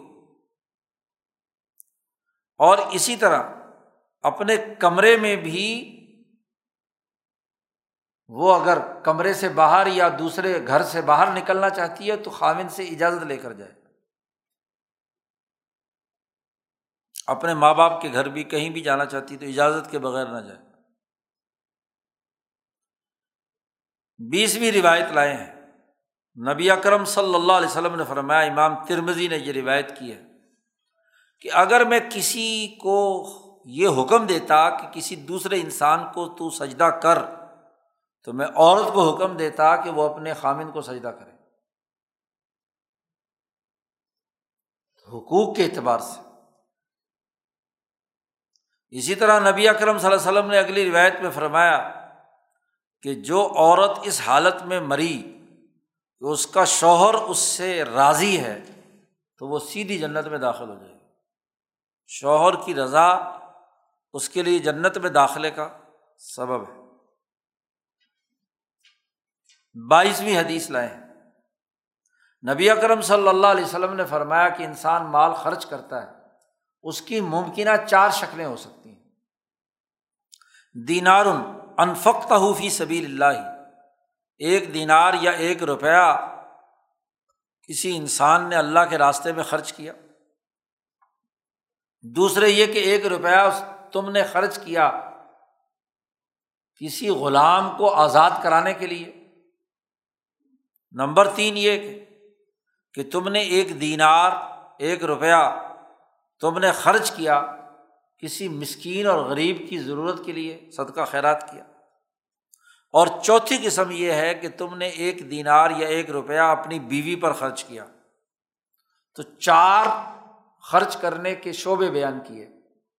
آپ صلی اللہ علیہ وسلم نے فرمایا، ان میں سب سے افضل ترین اجر والا وہ ہے جو تم نے بیوی پر خرچ کیا۔ لوگوں کے دماغ میں کیا ہے؟ الٹا۔ خاص طور پہ جن کو خرچ کرنے کا معاملہ ہوتا ہے تو وہاں وہ سمجھتے ہیں کہ پہلے والا زیادہ اعلیٰ درجے کا ہوگا۔ آپ صلی اللہ علیہ وسلم اجرن ان میں سب سے عظیم ترین اجر والا دینار روپیہ وہ ہے جو تم نے اپنے اہل و عیال پر خرچ کیا۔ لوگ اس کو کیا سمجھتے ہیں کہ بس یہ تو ایسے ہی بیکار بات تیسویں حدیث لائے ہیں۔ نبی اکرم صلی اللہ علیہ وسلم نے فرمایا کہ جب کوئی آدمی مرد اپنے بیوی بچوں پر کوئی مال خرچ کرتا ہے، تو یہ بھی صدقہ ہے۔ بہوا لہو، یہ بھی اس کے لیے کیا ہے؟ صدقہ ہے۔ وہ کہ وہ صدقہ خیرات کر رہا ہے۔ چوبیسویں حدیث لائے ہیں۔ کہ حضرت جبرائیل علیہ السلام نے حضور صلی اللہ علیہ وسلم فرماتے ہیں، مجھے اتنی بار اتنی بار مجھے وسیعت کی، حکم دیا پڑوسی کا۔ یہاں تک کہ میں نے یہ گمان کیا کہ شاید جبرائیل یا اللہ تبارک و تعالیٰ پڑوسی کو مال میں وارث بنا دیں گے۔ اتنی تاکید اپنے پڑوسی کے حقوق ادا کرنے کی۔ جبرائیل علیہ امین نے مجھ سے، میرے سامنے کی۔ پچیسویں حدیث لائے، یا ابا ذر۔ حضور صلی اللہ علیہ وسلم نے حضرت ابو ذر غفاری کو خطاب کر کے کہا، اے ابو ذر، جب تو سالن بنائے اور شوربہ بنائے تو پانی زیادہ ڈال لیا کر اکثر ماں احا اور پانی زیادہ ڈال کر، شوربہ سالن زیادہ بنا لیا کر اور اپنے پڑوسیوں کو دعوت دیا کر کہ آ جاؤ، کھانے میں شریک ہو جاؤ۔ تو پڑوسیوں کے حقوق حضور صلی اللہ علیہ وسلم نے بیان فرمائے۔ چھبیسویں حدیث لائے، من کانا یوم نب اللہ ولیوم الآخر جو آدمی اللہ اور آخرت کے دن پر ایمان رکھتا ہے، اس کو چاہیے کہ اپنے پڑوسی کو تکلیف نہ دے۔ فلاں یوزی جا رہا ہو ستائیسویں روایت لائے، واللہ، اللہ کی قسم، وہ آدمی مومن نہیں ہے کہ جس آدمی سے اس کا پڑوسی اس کی تکلیفوں کی وجہ سے ہر وقت خوف کی حالت میں رہتا ہے۔ پڑوسی خوف زدہ ہے تو وہ مومن نہیں ہے۔ خاص طور پر آج کل جی مذہب کے دیوانے جب تشدد کے راستے پر چلتے ہیں تو پڑوسی ہر وقت ڈرتا رہتا ہے کہ پتہ نہیں جہاد کرنے میرے گھر میں پہنچتا جائے۔ تو بد امنی پھیلانے والا آدمی پڑوسی کو بد امنی کی حالت میں رکھے تو وہ مومن نہیں ہے۔ اٹھائیسویں حدیث۔ نبی کرم صلی اللہ علیہ وسلم فرماتے ہیں کہ اللہ تبارک و تعالیٰ نے سلا رحمی کو پیدا کر کے فرمایا کہ کیا تو اس پر راضی نہیں ہے کہ جو تجھے جوڑے گا اسے میں جوڑوں گا اور جو تجھے کاٹے گا اسے میں کاٹوں گا۔ انتیسویں حدیث لائے ہیں۔ جو آدمی یہ چاہتا ہے کہ اس کا رزق وسیع ہو اور وہ ایک لمبی عمر پائے، تو اس کو چاہیے کہ صلاح رحمی کیا کرے۔ رشتے داروں کے حقوق ادا کیا کرے تو رزق وسیع ہوتا ہے۔ تیسویں حدیث لائے ہیں۔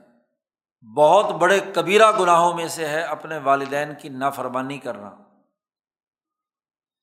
والدین ہی جس سے مطمئن نہیں ہے ان کی حکم عدولی کرنا، نافرمانی کرنا، یہ کبیرہ گناہوں میں سے بخاری کی روایت اکتیسویں حدیث لائے ہیں۔ کبیرہ گناہوں میں سے ہے، آپ صلی اللہ علیہ وسلم نے فرمایا کہ کوئی آدمی اپنے والدین کو برا بلا کہے۔ والدین کو برا بھلا کہنا کبیرہ گناہوں میں سے۔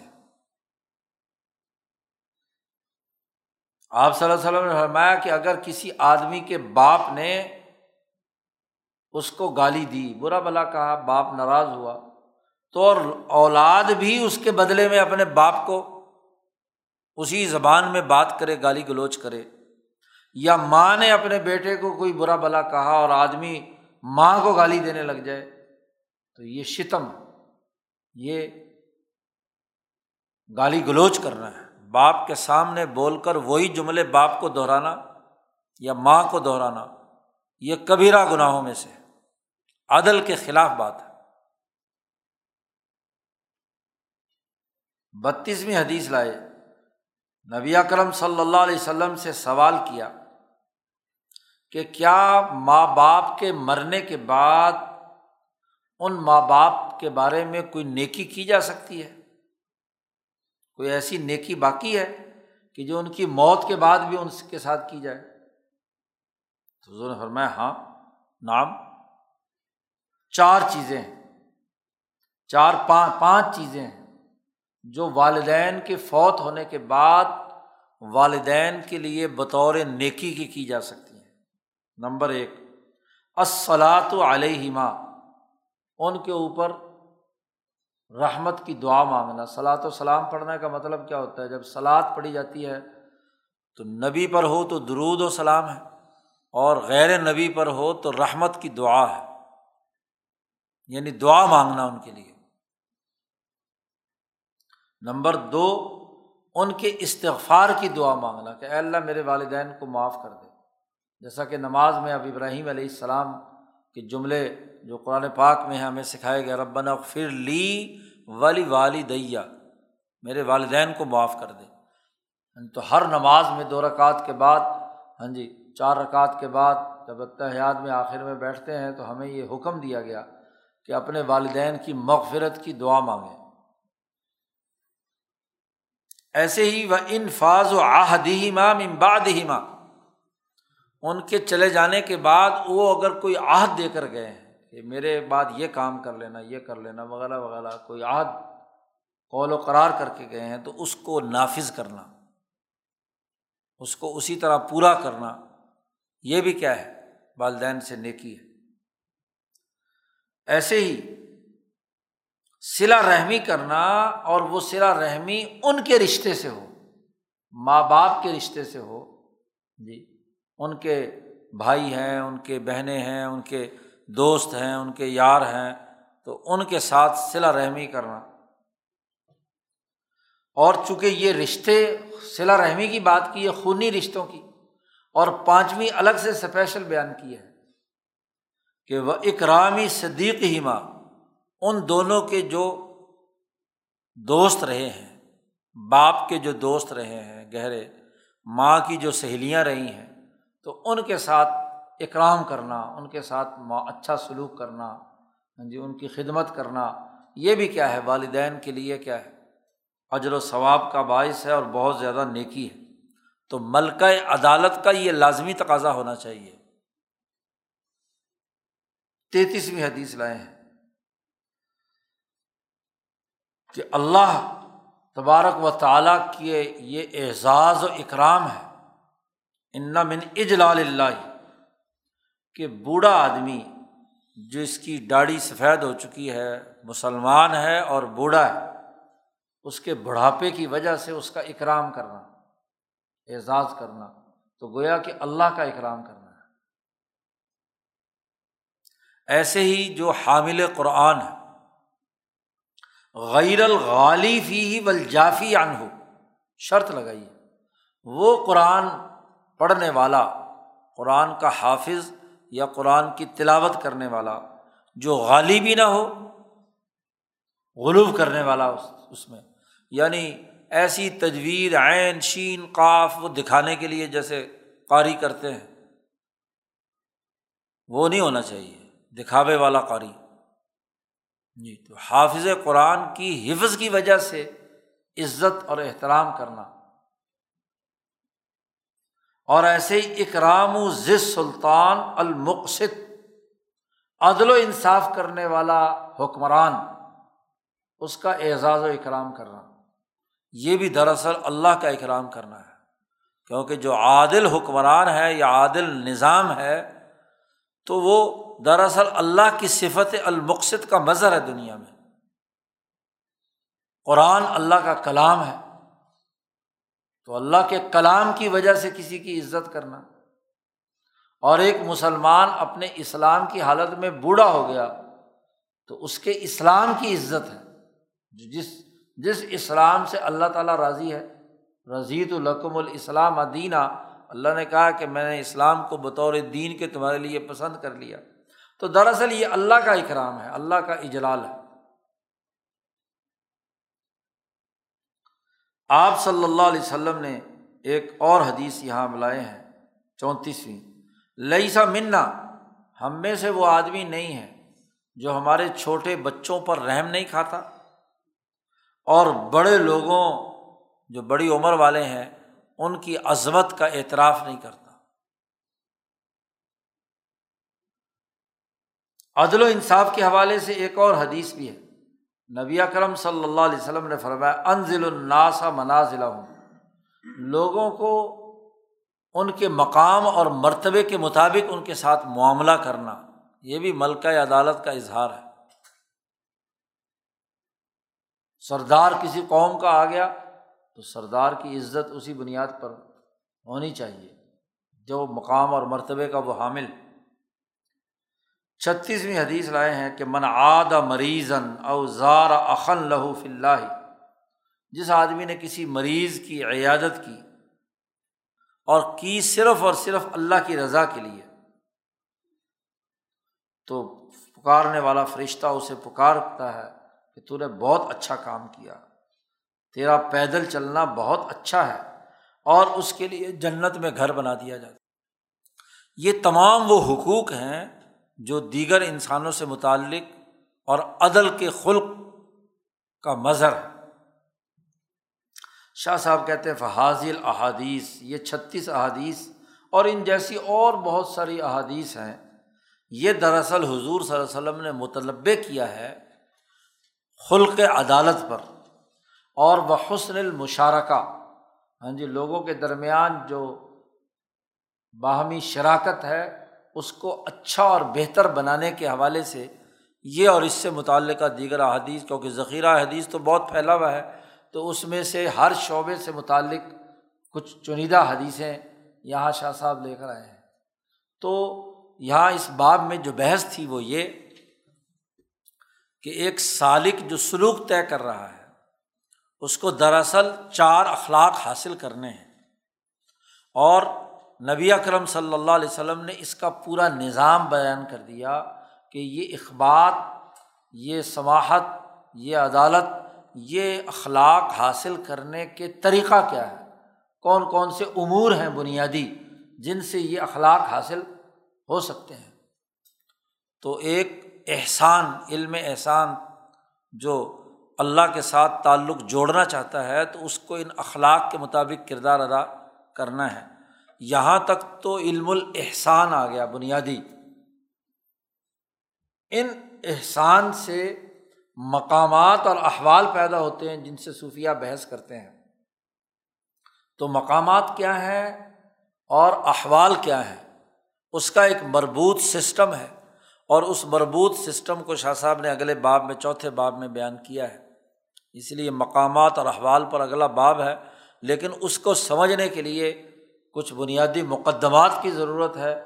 تو شاہ صاحب نے اس باب میں پہلے وہ مقدمات بیان کیے ہیں اور پھر اس کے بعد مقامات اور احوال پر بڑی جامع اور نپی تلی گفتگو کی ہے جو شاہ صاحب سے پہلے کسی نے نہیں کی۔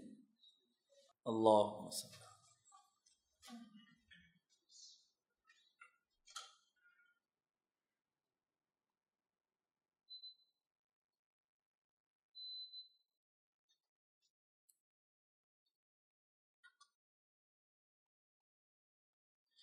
اجمائی